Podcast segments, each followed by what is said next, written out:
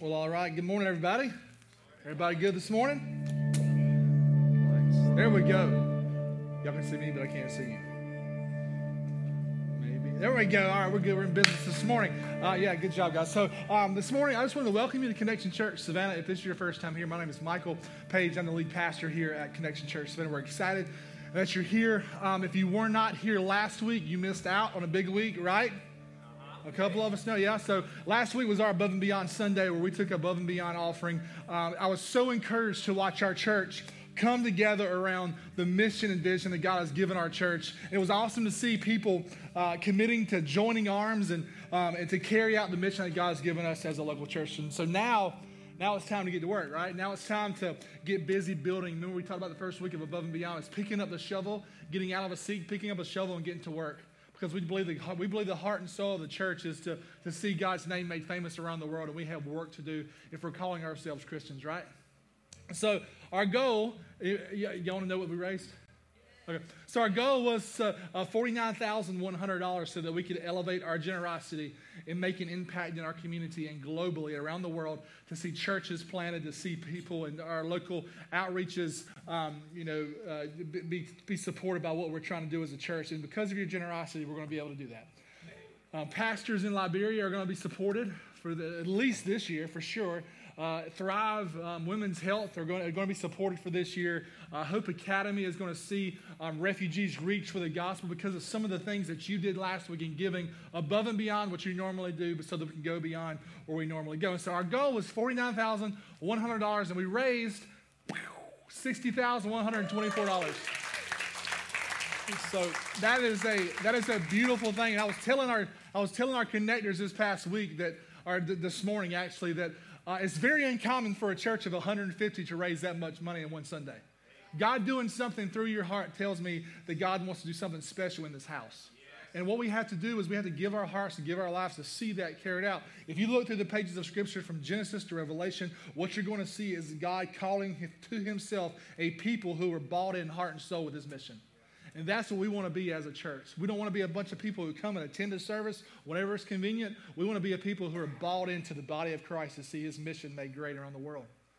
And that's the heart that we have today. So I want to pray for us this morning. I want to pray and uh, to, to, give thanks for this offering, um, for your generosity, for what God did through you and what God did through this church. And I also want to just pray for the service. So if you will bow your heads with me this morning. God, we love you. We thank you. We praise you, God. There's nothing that we have done apart from you, God. You've done all this through us, and we're thankful, God, that you have worked in us and through us in this way. God, I pray that you would bless this offering that we took last week, that you would just use it. You would multiply its purposes, God. You would multiply its value, Father, among the people around the world that we're supporting, that we're loving, the places that we're giving, God, the places that we're going to, Father, physically this year. I pray that you would go with us, you would protect us, you would lead us, you would guide us, that we would be a church church that goes first, that says yes to your mission, Father.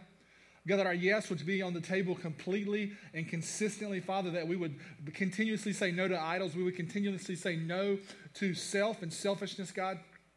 God, help us to be a church that is always missional, God, that is always about sending, that is always about being a part of your mission on this earth, Father. So that when one day we come into eternity, Father, we'll just step into the next phase of that mission and seeing it seeing it glorified, seeing it come to fruition. Father, we love you. We praise you.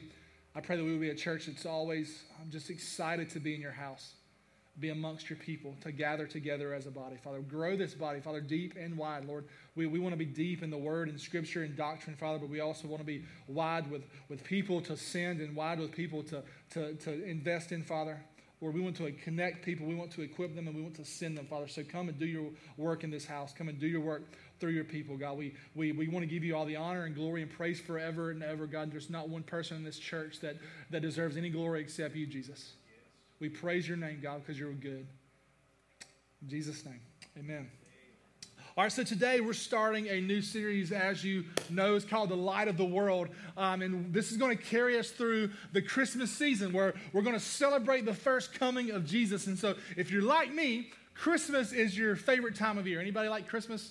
Anybody? I, listen, I put my Christmas lights up this year, like before Thanksgiving. Okay, like it was like my my wife looked at me like, "Are you crazy?" Like what's? Because listen, I've always been the guy you don't you don't celebrate Christmas until you're done with Thanksgiving. I've been that guy. Well, a three year old little girl came up to me and says, "Dad, I want lights." I was like, "Let's put the lights up, baby."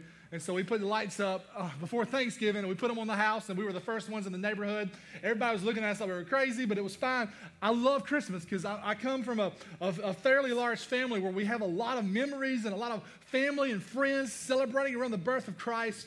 But for many of us this morning, Christmas may bring up other feelings of frustration or dread or, or suffering, maybe because you live in a very awkward family situation. I don't know, I've been there, done that. Uh, maybe you've lost a loved one this year during the Christmas season, last year, the year before, or many years past, and it hasn't been quite the same since. I lost a grandmother on Christmas Day a few years back, and it, quite, it hasn't quite been the same since um, her passing.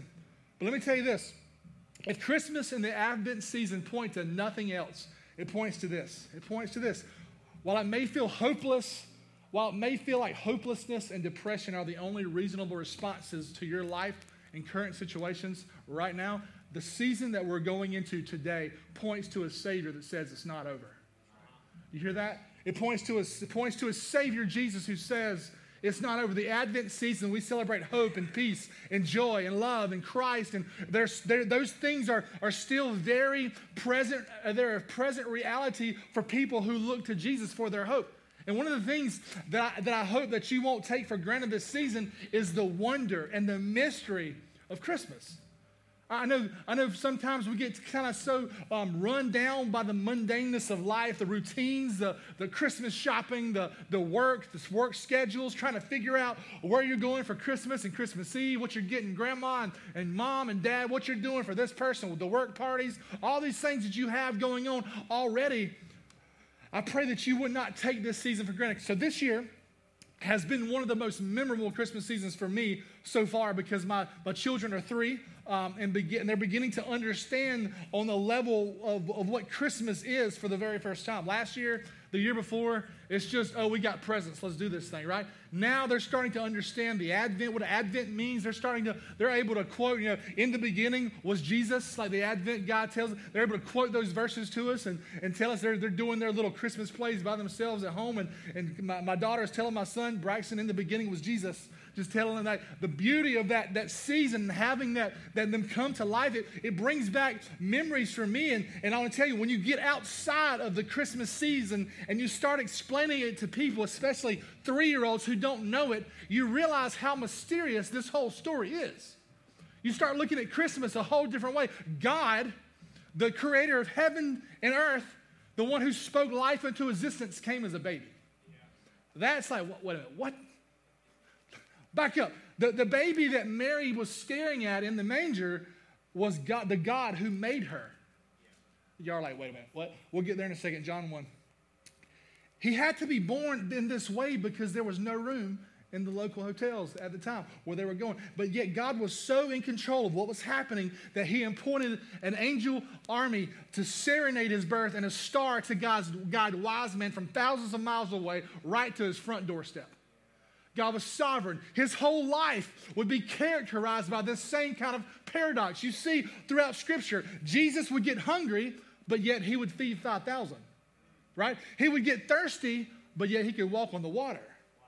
You see that? He, he, was, he, he was tired. He would get tired, but he could heal the sick and raise the dead.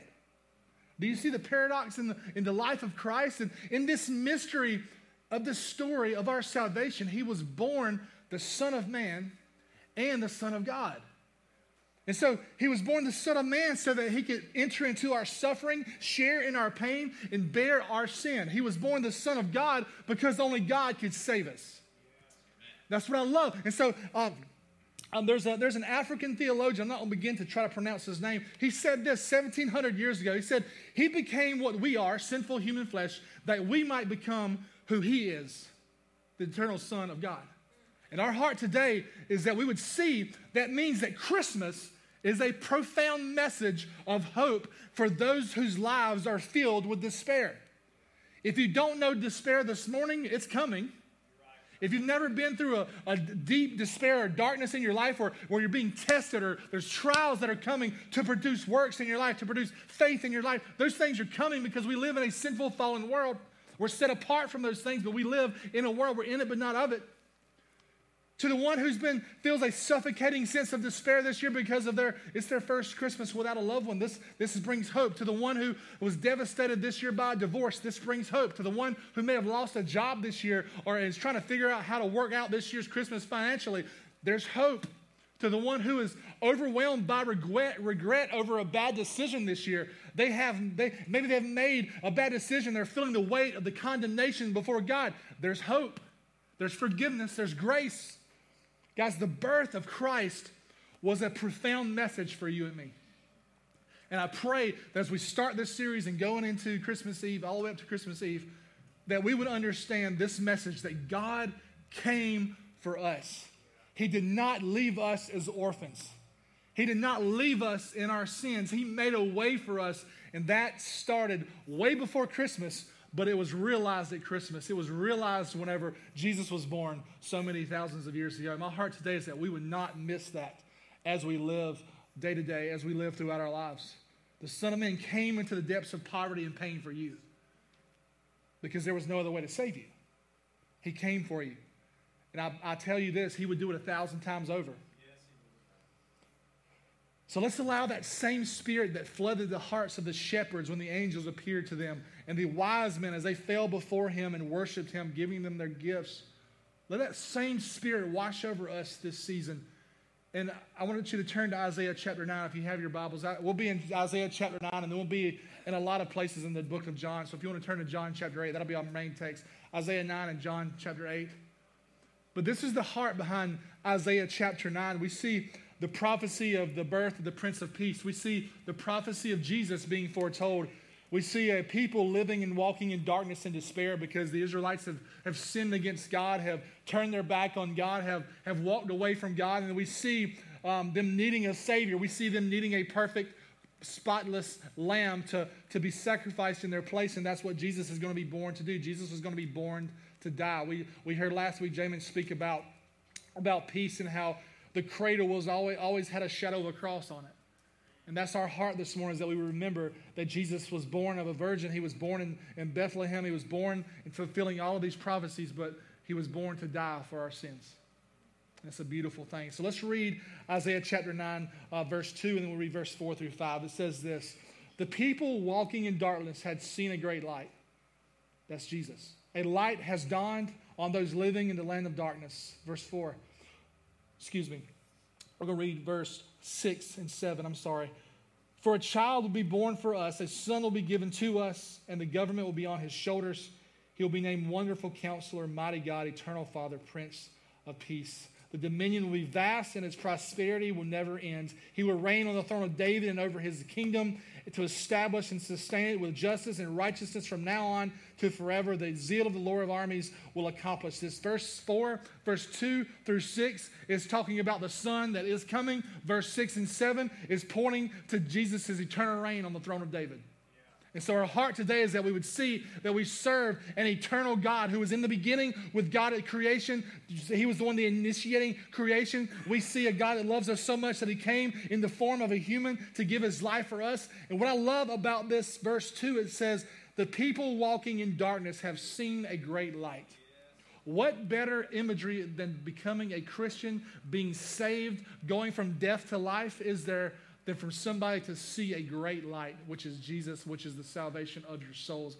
So, my question this morning is what does it mean that Jesus came as light? That's the question we want to answer today. What does it mean that Jesus came as light? So, turn over to John chapter 8, verse 12.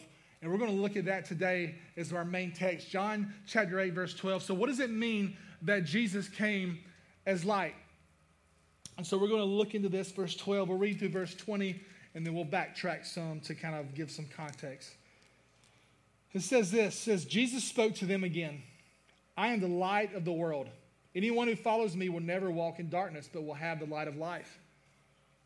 This morning, I know there are Christians in this room, Christians in this world that feel like, hey, I've been saved, but it sure feels like I've been walking in darkness.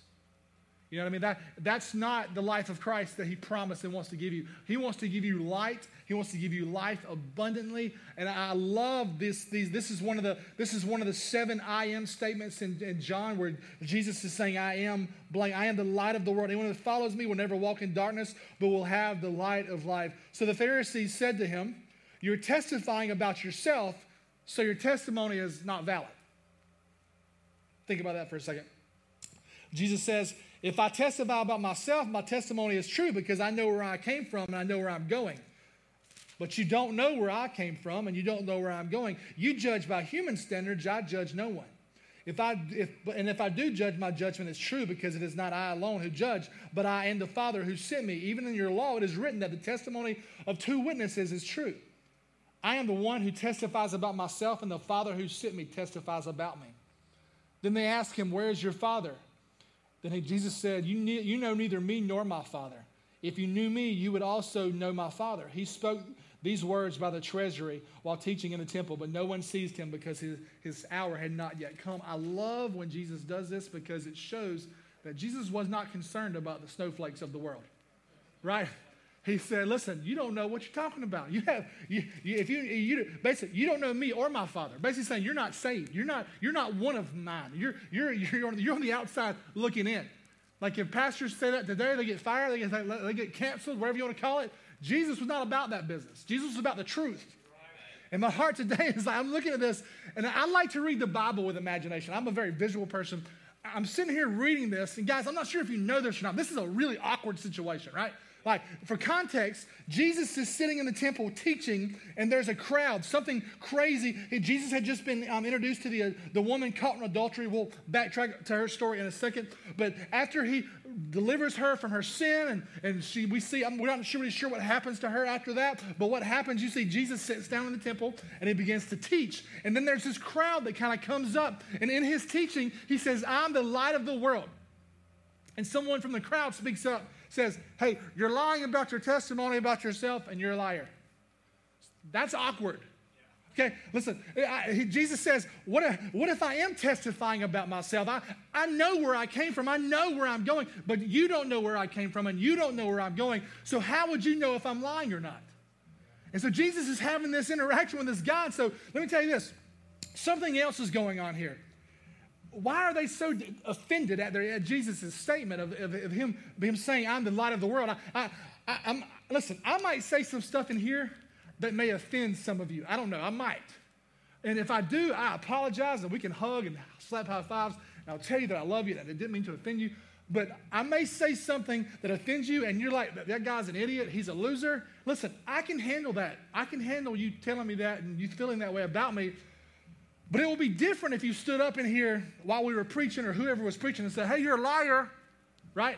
That'd be weird. But be, it, it, it's going to be really awkward when security kind of drags you out of here, right? And so, but, but that's what we see the Pharisees doing in this moment. We see the Pharisees saying, hey, Jesus, you're a liar. And then Jesus responds, I know where I came from and I know where I'm going, but you don't know either. And so the imagery of the light for a, for a Hebrew, especially a Pharisee in this moment in the first century, would have had massive meaning. It would have massive meaning. I think we kind of lose that sometimes in our culture, but and I think maybe the best way to unpack what Jesus is saying is to think back to Genesis chapter 1. What did Jesus say in the beginning? He says, Let there be light. Some of you are say, Jesus didn't say that. Yeah, he did. I'll show you in a second. The Bible says the state of the universe was dark it was formless and it was void. And then in Genesis 1, verse 3, God says, Let there be light. It's dark, it's formless, and the God of the universe says, Let there be light. And from that one sentence, those four words, what was formless was formed. What was darkness went running because the light pushes the darkness away. And what was void became full of life. Do you see the power of God's words here in this moment? I love it. This process is the way that God begins to interact with His creation, particularly with you and me, with the men and women that He calls to Himself moving forward. So when Jesus says, Hey, I'm the light of the world, He is making some claims here to the Pharisees that are unacceptable to the moral elites of His time. to the people who have built their worth on the ability to check boxes, for the people who think because of their behavior they're better than you. Right? And so, what he's doing here in this moment, this is a massive threat to their existence because what Jesus just said in John chapter 8, verse 12, he said, I am God. That's what he said.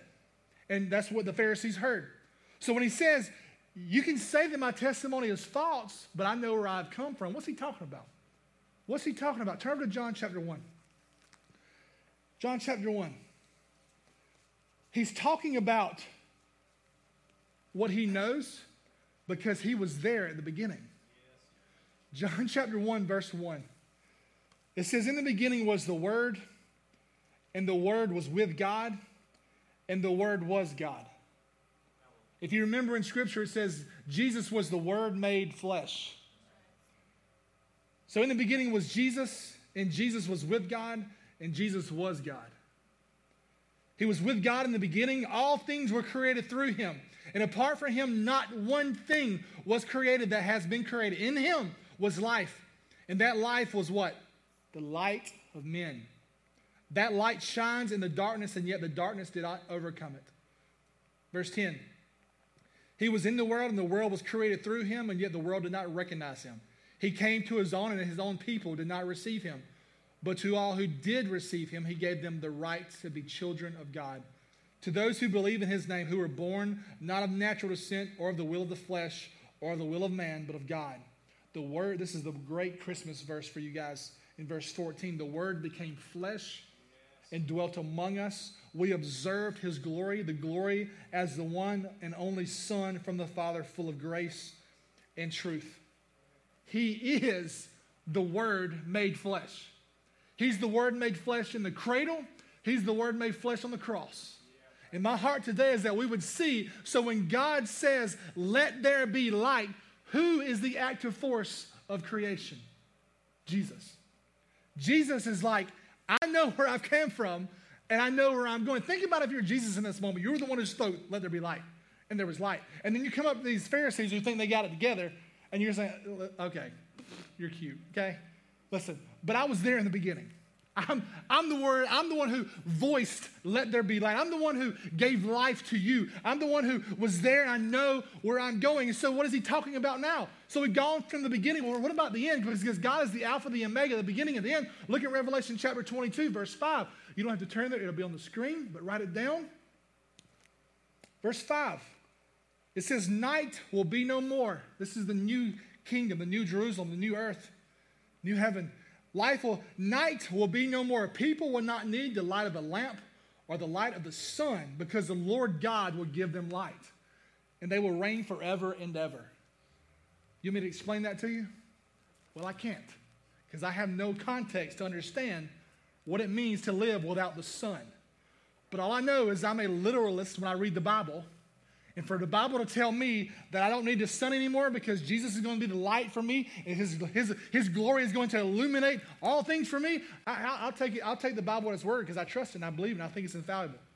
Yeah. So as I read that, I'm like, man, there's a day coming where there's not to, I'm not going to need the sun because Jesus is going to outshine the sun. Jesus will illuminate everything in a way physically and spiritually that's better than the way the, the sun illuminates right now. That's mind blowing. We won't need anything to reflect light because the, the light, the light, capital T, capital L, will be in our midst. Do you see that? That, that should bring some excitement to our bones this morning because there's something, we're going to live in his presence one day and it's amazing. Jesus is he's, he's claiming here in John chapter 8, I alone illuminate the darkness. I alone take what is formless and I form it. I alone fill the voids in your life that was left by darkness and sin. And so that's what I want to talk about today as we're looking at this at John chapter 8. I want to look at what Jesus is saying. And I think there's three ways as you look in John 1, Revelation 22, um, Isaiah 9, John 8, all these places that we've visited so far today. There's three ways that we see Jesus, the light of Christ, the light of the world, three things that it does in our life. I look and I see it illuminating the darkness. I see it taking what's formless and forming it. I see him uh, uh, filling the voids that were left by darkness. So the first thing I see is the light of Christ illuminates the darkness. The light of Christ illuminates the darkness. So the Bible says that outside of a relationship with Jesus, if you don't know Christ this morning, that we're in what's called in the scriptures the domain of darkness. The domain of darkness. It sounds kind of scary, right? It is scary, okay? Um, Colossians chapter 1, verse 13 and 14, Paul says, He has rescued us from what?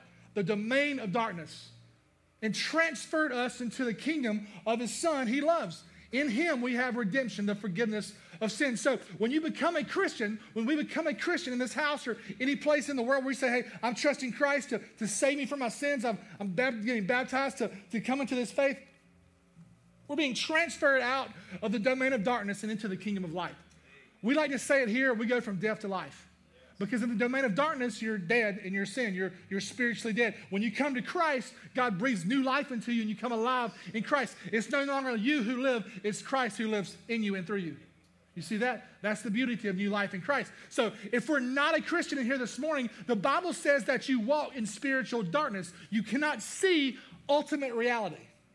You may be able to see some things and, and be able to discern some things, but you can't see what's ultimate. You can't see the ultimate purpose of your life. And this is the danger of a false religion, a false gospel, a prosperity gospel, a gospel that has some truths and some lies into kind of mixed in together. The, the problem with the, the world, the problem with our country when it comes to Christianity is we tell people, hey, raise your hand in service, say a prayer with a prayer counselor, and then you're saved. None of that's in the Bible.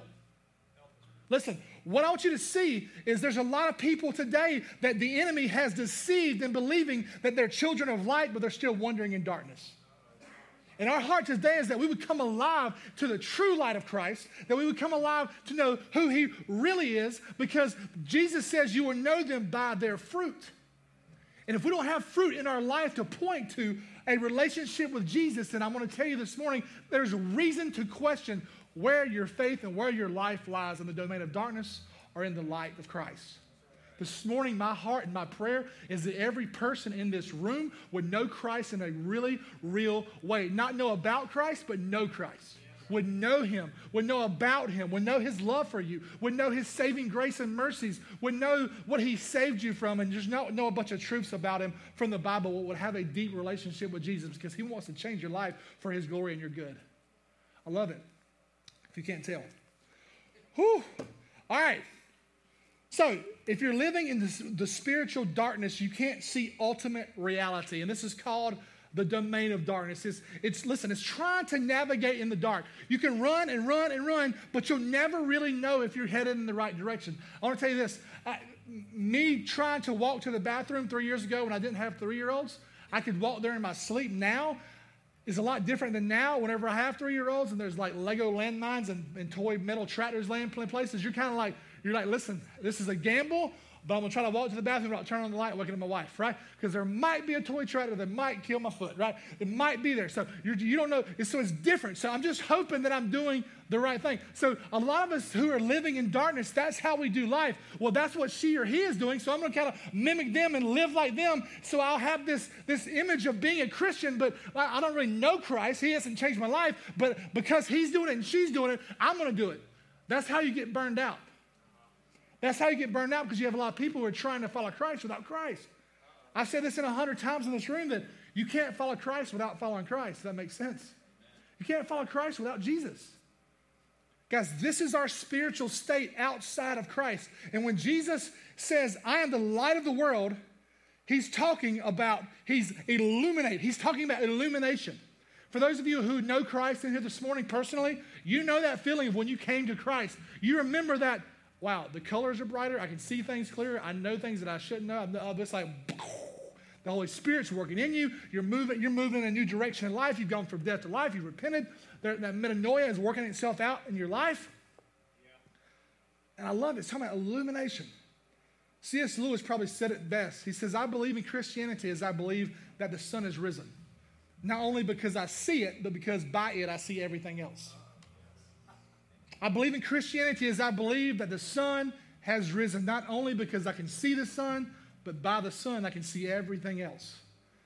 Have you have a, do you have a faith in your life that has changed how you view everything else in your life? how you view your wife, your husband, your children, your family, your, your ministry, your work? Has it changed how you view things, guys? The Bible tells us that when the Holy Spirit awakens our hearts to the reality of Jesus, everything becomes clearer. We can understand Scripture in ways that we couldn't understand Scripture before we became Christians. We can read Scripture now with our minds being informed by truth that the Holy Spirit is pouring in. we are free to worship Him freely because our affections have been stirred for the God of the Bible. Listen, this is the work of the light working in you. Then that's why I always point to, to the cross in this room. I, I try to point to the cross every time we meet because let me tell you what the cross does. Jesus exposed you and me on the cross.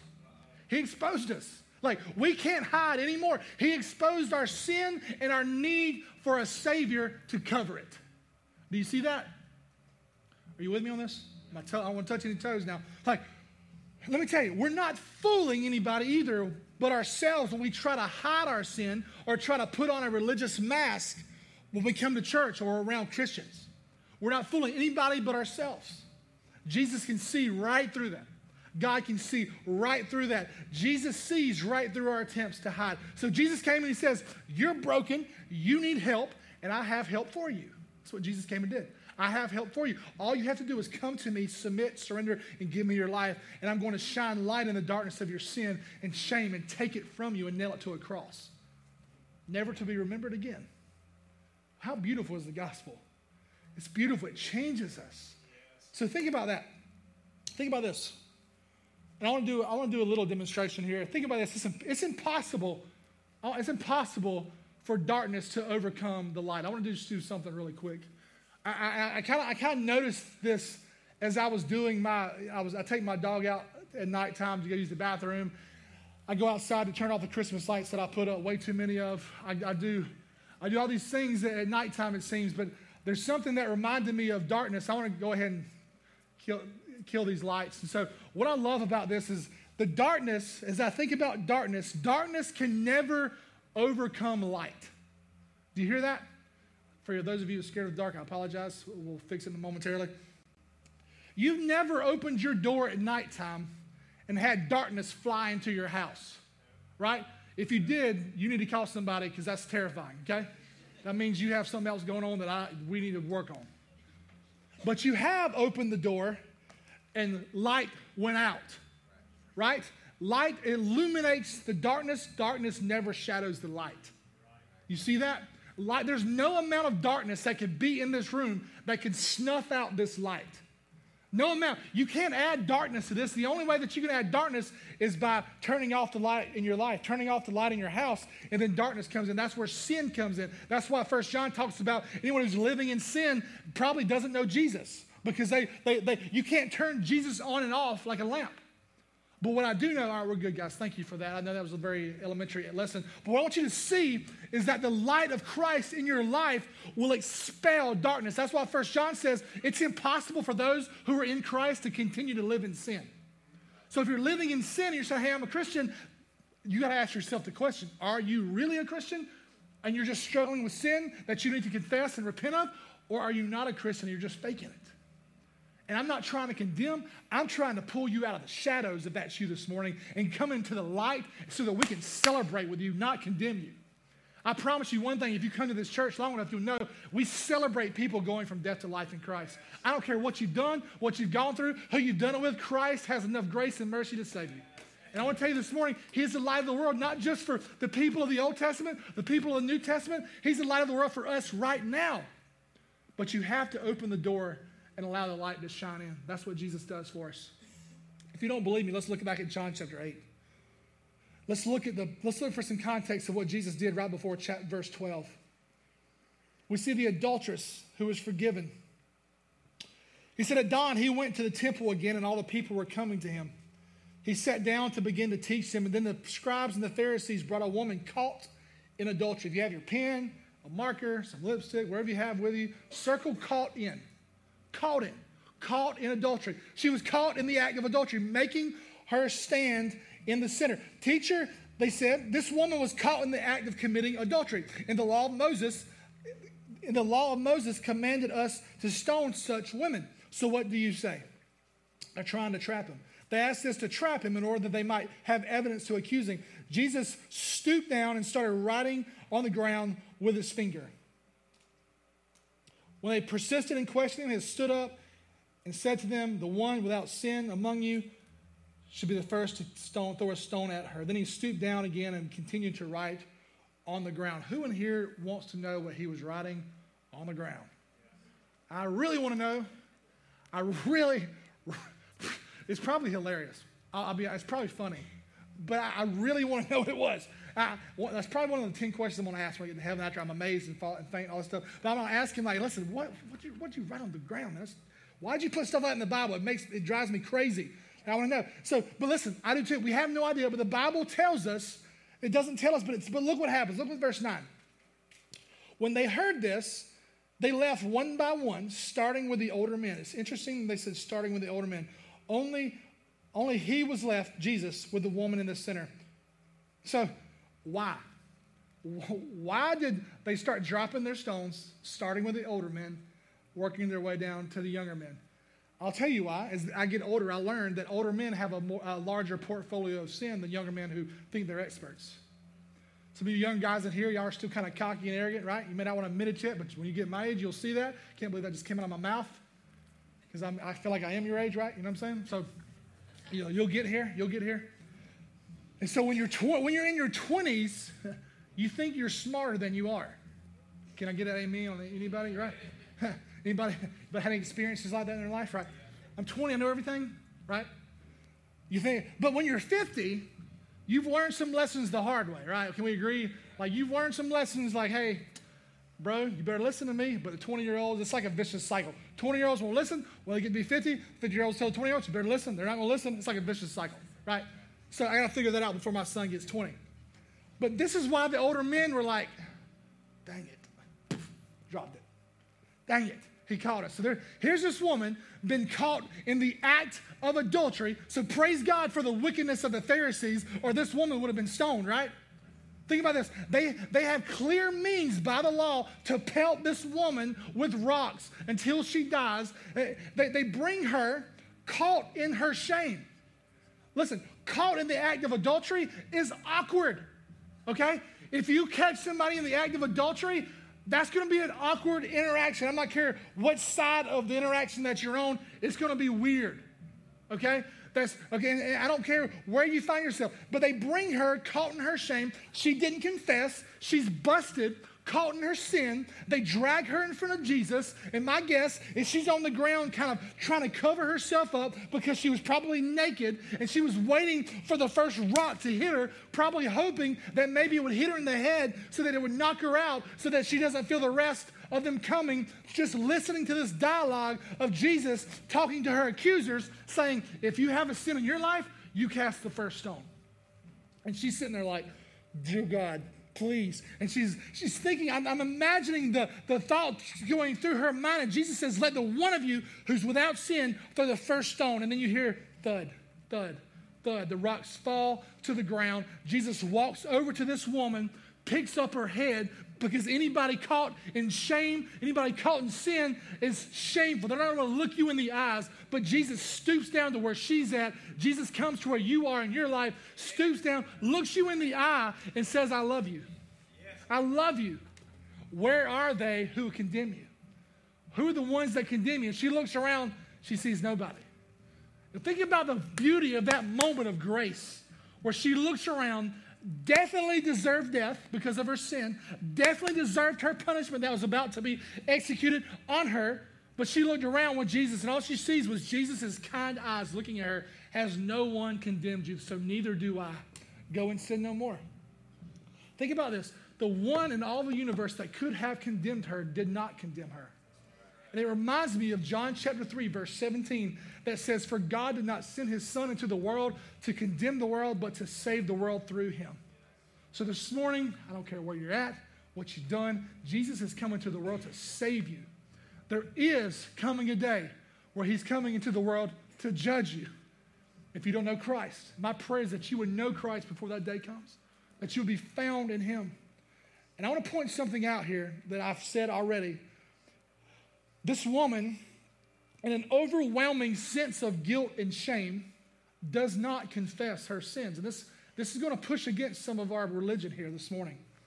She didn't come and confess her sins. The scripture is clear. She was caught in the act of adultery. She doesn't commit adultery, go home, feel guilty, call her connect group leader and said, Sister, I, I messed up last night. I need some help. Come pray over me in my house. It's not what she does. That's not what happens. She gets busted in the act. Anybody ever got busted in the act of sin? And you, uh, nobody wants to raise your hand for that one. I have. I've been, I've been busted in my sin. I've been shamed by people. I've been in situations where I thought that I never wanted to go back to church because the church shamed me in my sin. And my heart today is that you would never feel that way in this place. So, those who, let me tell you, today, those who don't even come clean on their own volition are extended grace by Jesus.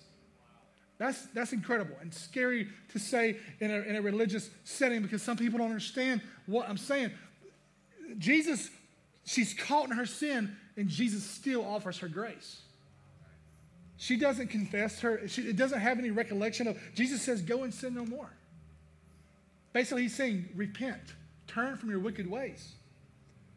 This scene, guys, is an incredible example of God's mercy in Christ. He's the light of the world, He makes the darkness run. And that's what I want you to see this morning. The second thing, leads me to my second point. These are shorter, so don't worry. The light forms us. The light forms us. The light illuminates the darkness, but once we come out of the light into Christ, it begins to form us. We call that sanctification in the church. Whenever you're saved in Christ, you're justified. Justified in a court of law means there can never be a charge against you anymore because you've been justified from sin and shame and death. Right? You, you will never be more saved than the moment you are justified. You hear that? I don't care how many times you go to church, read the Bible, go to Connect Group, you'll never be more saved in that moment. The process of sanctification takes a lifetime. We see it in First Thessalonians. We see it all throughout Scripture of the Bible saying that sanctification happens throughout your life. Be Romans 8, 28 and 29, becoming God's creating in you the image of His Son throughout your life. And then in the end, when you die and see Christ, you're glorified to sit with Christ in heaven and rule and reign as Christ co heirs. And I love the beauty of Scripture in that moment. And so the light forms us. And so for some of you nerds in here, I'm, I'm, there's a few of us I know, there's this little yellow book that was written in 1648. And it's called the Westminster Shorter Catechism. Catechism, for all you people that aren't nerds, means questionnaire. I'm not sure why I don't just say the Westminster Shorter Questionnaire. It'd been a lot easier, right? But this was a tool that the church would use to disciple families back in the day whenever the Catholic Church was being kind of the, the, the, Reformation, all these things were happening. So there was in this book, there's 107 questions that you ask with your family with answers that are backed up by Scripture. And so what you see, the very first question in this book is a question that everyone in the universe that has ever lived has tried to answer. The first question is what is the chief end of man? What is the chief end of man? If you want to dumb that down a little bit, is why are we here? What do, why do we exist? Why are we in this place? And here's the answer that the catechism gives, and I couldn't agree with it more. It says the chief end of man is to glorify God and to enjoy Him forever. The, the chief end of man is to glorify God and enjoy Him forever. And so, the purpose of your life, the purpose of my life, is to glorify God. How do I glorify God? By enjoying Him forever. How amazingly simple is that? How amazingly simple is that, guys? Because you know, I know, I know you better than you think I do because I'm human. Also, we're all chasing after these deeper joys. We're all chasing after these pleasures that only God can fill. I don't care what you're after, the thing that you're trying to feel in your heart, it's only God. God can feel. I have an image I want to show you because this is it's, it's, the blue image about the soul. Um, there's a real mystery to this because you have at the center of who you are a spirit. And I want to tell you this morning, a lot of you have a very skewed vision of who you are. I try to do this with the guys that I disciple, trying to give them an idea of who they are. Because a lot of people are living by the flesh. This is who I am. This is, this is Michael. This is how I look. This is who I am. Uh, but that's not true. You're a spirit that possesses a soul that lives in a body. First Thessalonians will tell you that again. You're a spirit that God has breathed life into. God's spirit lives inside of you, who's given you a soul to see come alive to affect your body to be the hands and feet of Christ. The hands, the heart, the head, excuse me, head, heart, hands. It comes into your mind, it filters down into your heart, and it comes out of your hands. So we too are triune people. We have three parts to who we are. We're made into the image of Christ. Listen, we too have three parts to who we are. And so as you look at this, you have a soul, and that soul is eternal. That's why you're created to be an eternal being. You will live forever in heaven or in hell. Those are the two final destinations according to Scripture. So the soul is eternal. And yet, attached to that soul are these things like your intellect. Your intellect doesn't stand alone, it's attached to your soul. Your physical body isn't on its own, it's attached to your soul, which is why you can wound the body and it affects the soul, right? Is this all making sense? Some of you psychologists in here are like, this guy's an idiot. Maybe not.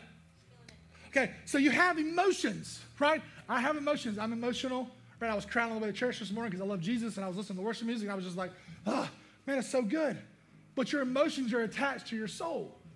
God is after the integration of every area of who you are and being submitted to the lordship of Jesus Christ. That's the beauty. And here's how it works. According to the Bible, the mind informs the heart. And sometimes they fight each other. Anybody have a hard time with the argument between your head and your heart? I want to do this, but I can't. Uh, uh, uh, it's like you don't know what you're doing and you're trying to figure it out. And sometimes they fight each other. So sometimes the heart wrestles with the mind and the mind wrestles with the heart. And the body is kind of in the limbo, kind of along for the ride. Anybody, are we, are we tracking with me here on this? The mind informs the heart that infuels what we feel that navigates our physical functionality. Do you see how this is working out? This is the beauty of who you are in Christ. So many of us are satisfied with just being flesh, flesh and emotion. That's most of who we think we are flesh. How I feel and how I look. That's who, that's who I am, right? No, that's not who you are. It's why stress and anxiety manifest themselves in physical ways. Anybody ever had stress manifest itself in a physical way in your life? Probably, I would say most of us. Let me say, anxiety Anxiety is a feeling that's built around what we believe to be true, working itself out of our physical body. That's what anxiety is. So when we're talking about Jesus being the light of the world, we're saying, and this is a very bold statement, we're saying that outside of a relationship with Jesus, we are way outside of what we were designed to be, and therefore not fulfilling what we were created to fulfill, and therefore, in a very real sense, we are unformed. We're formless, like Genesis 1. Formless. God said, Let there be light, but we have not received the light like John 1 talks about. We're formless. But when we come to Christ, God begins to form us to integrate us, body, soul, spirit, to one creation. The language that Christians use, like I said before, is sanctification. We are being formed, we are being sanctified. Most Christians would say that they probably hate the pace of this formation process. Would you agree? Who loves the pace of their own for sanctification? Anybody love it? Right. No, not many of us. Lord, let's speed this thing up, bro. Like, let's get this thing going. I want to be more sanctified, right? I want to get on the ball here, Lord. No, go by God's pace. He, he will lead you right, I promise. But let me encourage you on this. When we're talking about spiritual birth, it's helpful for you and me to begin to think about physical birth, right? You didn't come out of the womb doing push ups, okay? You didn't come out of the womb doing sit Some of you may have. I don't know. Some of you crazy athletic people. I didn't come out of the womb doing push ups, right? I still can't do push ups, okay? But listen, you came out of the womb 99% cartilage, and you had a hole in the top of your head that if you pressed on it, it would mean lights out. Okay, that's the way you came out of the womb, right? But you were mainly cartilage, and then over a period of time, you were able to feed yourself. Thank God that when that day comes when you have a baby, if you don't have a baby, you'll know one day. You begin to be able to crawl. You begin to be able to walk. You begin able to run, do push ups, to do things that you couldn't do when you were a baby. Guys, if you're a Christian in your highs and in your lows, you are being formed. So we can despise how long it takes, but just be glad in knowing that you are being formed. Because that means you are, you are in the light and Christ is working in you. This morning, if you can't sense that in your life, maybe a question to ask before the service is over Am I in the light? Do I know Christ? And if you don't this morning, I pray to God that you'd be bold enough to make that stand and say yes to Jesus today. The third and last thing, the third and last thing, the light fills the void left by darkness. Who's ever done something in their life that has left a hole in your life? Who's ever sinned in your, in your life that has caused pain, scars, emotional stress, hurt to others? I've done my fair share of that and probably enough for everybody in this room.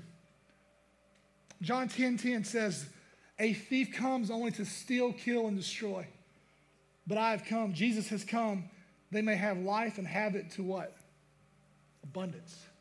It's abundance. Abundance is more than you need, right? If you have abundant food, you have more food than you need. If you have abundant anything, it's more than you need. God wants to give you life more than you need. He wants to give you an extremely joyful life. I'm not saying happy, joyful, because joyful is not based on circumstances like happiness is. Listen, what Jesus is after for you and for me is an abundant life. And I think we can all agree that you don't have to be a Christian to enjoy the common graces of God. Can we agree with that? You don't have to be a Christian to understand that there are common graces. And some of you are like, what's common grace? Let me tell you. You don't have to be a Christian to enjoy a really good meal, right?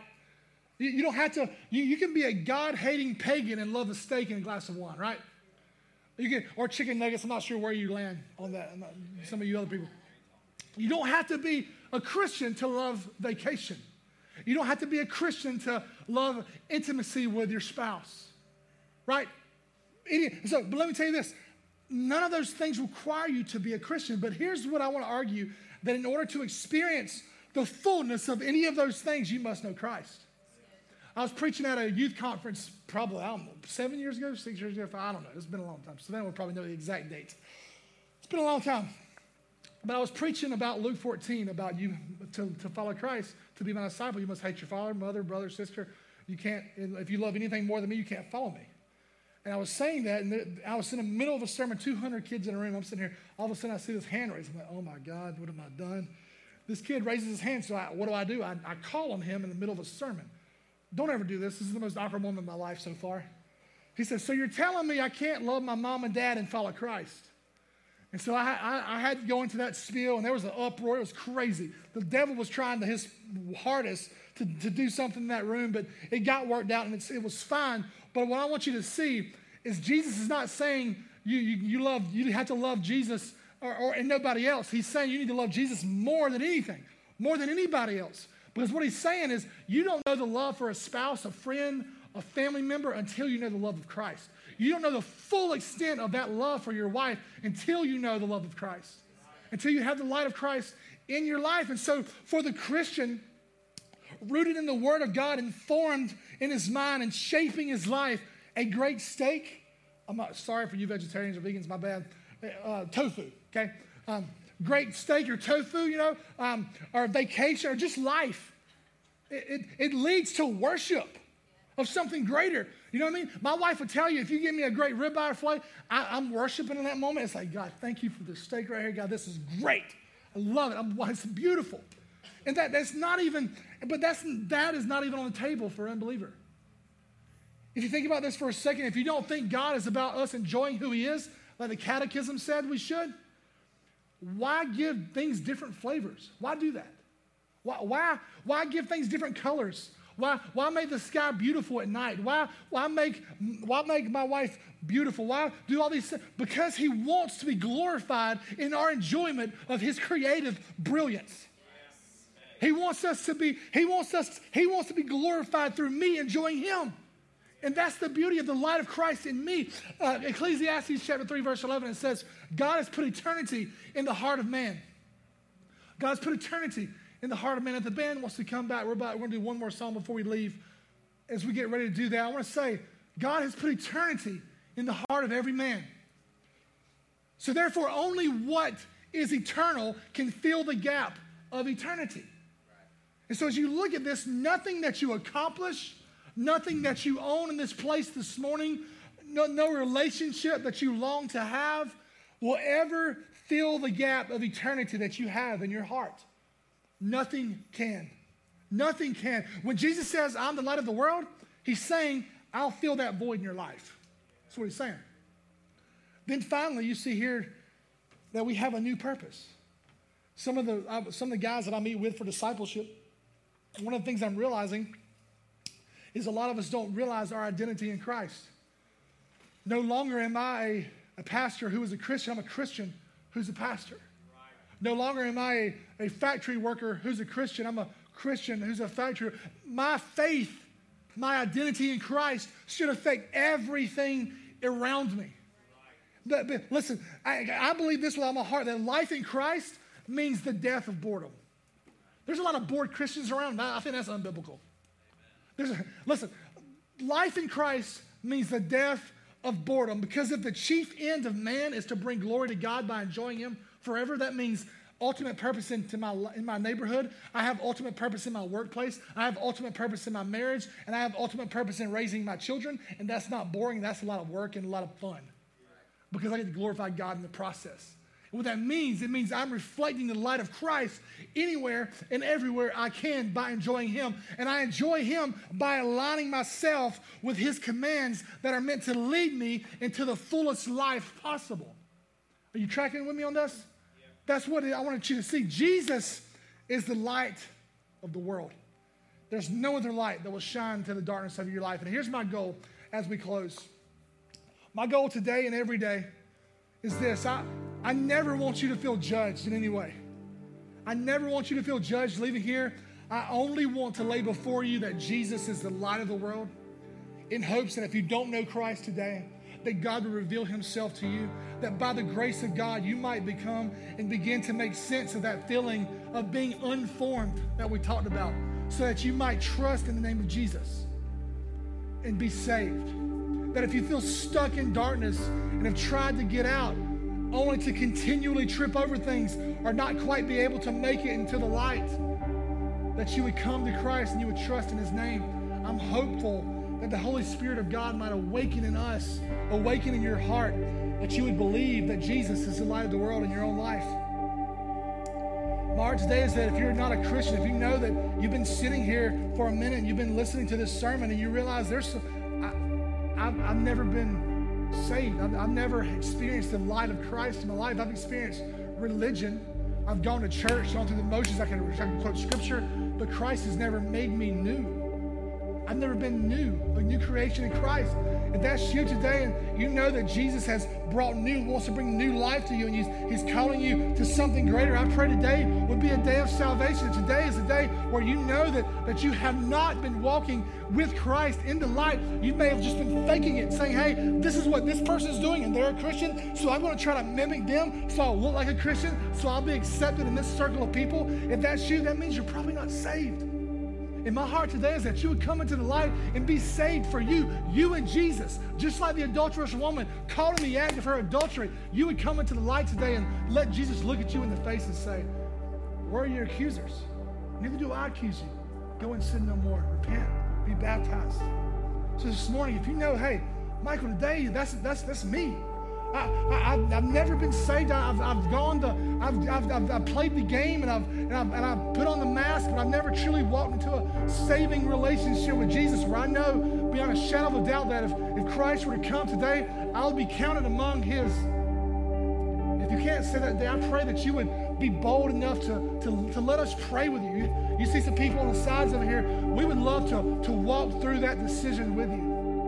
We would love to celebrate that with you. So that's you today. I want to ask you to do something bold and just lift up your hand and say, hey, today that's me.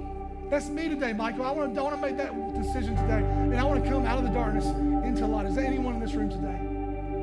Amen, brother. Amen. Amen. Can somebody pray with Coleman? Can Eric pray with you? Patrick, can you? Patrick, can you pray with them? Is there anybody else? Amen. Guys, give, give him a hand. That's awesome.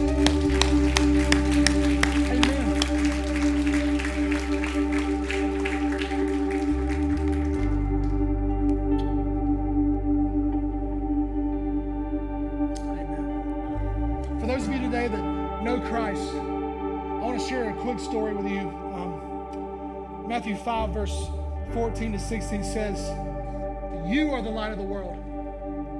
You're a Christian in this room this morning. Jesus says, I'm the light of the world. And then he puts that title on you. He says, because you're in me, you're the light of the world too. You're the light of the world. What does it say? A city situated on a hill cannot be hidden. No one lights a lamp and tries to cover it up under a basket, but rather puts it on a lampstand and it gives light for all who are in the house. In the same way, let your light shine before others so that they may see your good works and give glory to your Father in heaven. And I want to tell you a story. It's a true story about uh, I was a I was a youth pastor for a number of years in Warner Robins, and there was these girls, there were sisters. Um, the older sister was newly saved, and she was had a burden on her heart to know Jesus and to make Him known. And she would come into my office. I was a young youth pastor. I was oblivious to everything. I, I was in my 20s. I knew everything, right? And so I had this moment where she came into my office one night. She had been saved for a few months she came in, she said, Michael, I just want more people to know about Jesus.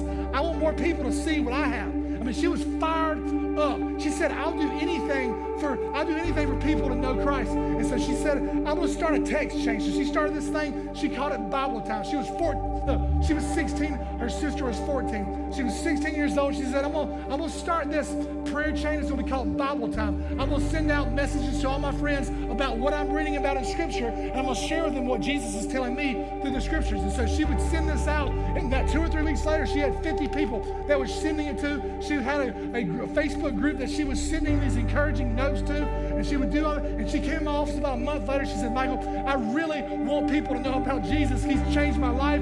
He's, he loves me, he loves my sister, my family. He loves, he loves, I just, I just want everybody to know about him. And so she was, it was a Wednesday night. We were sitting in my office. It was raining. She gets in her car, goes home, has a car accident on the way home. Uh, both her sister and her died.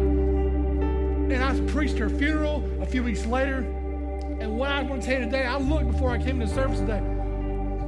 Her, um, her Facebook page today has over 5,000 people who go to that Facebook page to look for a scripture and a prayer to follow Christ and, and has a salvation message on there, a gospel message. She's reaching more people in her death than she ever would have in her life. You're the light of the world. A city on a hill cannot be hidden. This morning, it's your desire for people to know Christ, to enjoy Christ, and to be glorified through your life. Her name was Bridget, and her sister name was Leslie. Tell that testimony because I love hearing about what God's doing through her life, of just having a desire to know and, and trust God. This morning, if you're in this room and you know Jesus as the light of the world, but you have never lived that way, or you've kind of like put a put a bushel on top, as the old Baptist little kid song would say, my heart would be today that you would come to this altar and you would take that thing off and let your light shine before all men, that He would see your good deeds and glorify God in heaven. If that's you today, I pray that you would be in this altar and you would just praise God for what He's doing in this house, what He's doing in your life, and we would do this together. Can we do that? Let me pray for us as we go. God, we love you. We praise you for the decision of, of our brother who, who, gone, who went from death to life this morning. I thank you for the testimony of his wife, God, who's been praying um, for his connect group, who has been praying for him. Father, I thank you, God, that that never gets old. We thank you. We praise you, God, for allowing uh, your, your spirit to flood into his heart, for making the gospel come alive in his heart. God, I pray um, for this church, God, we would never cease to celebrate the decision to follow you, Jesus. I pray that we would be, be a city on a hill. I pray that we would let our light shine before all men, that you would receive the glory and honor and praise. God, you're the only one in this universe that deserves that. We praise you. We thank you for allowing us to be a part of it this morning. We love you in Jesus' name.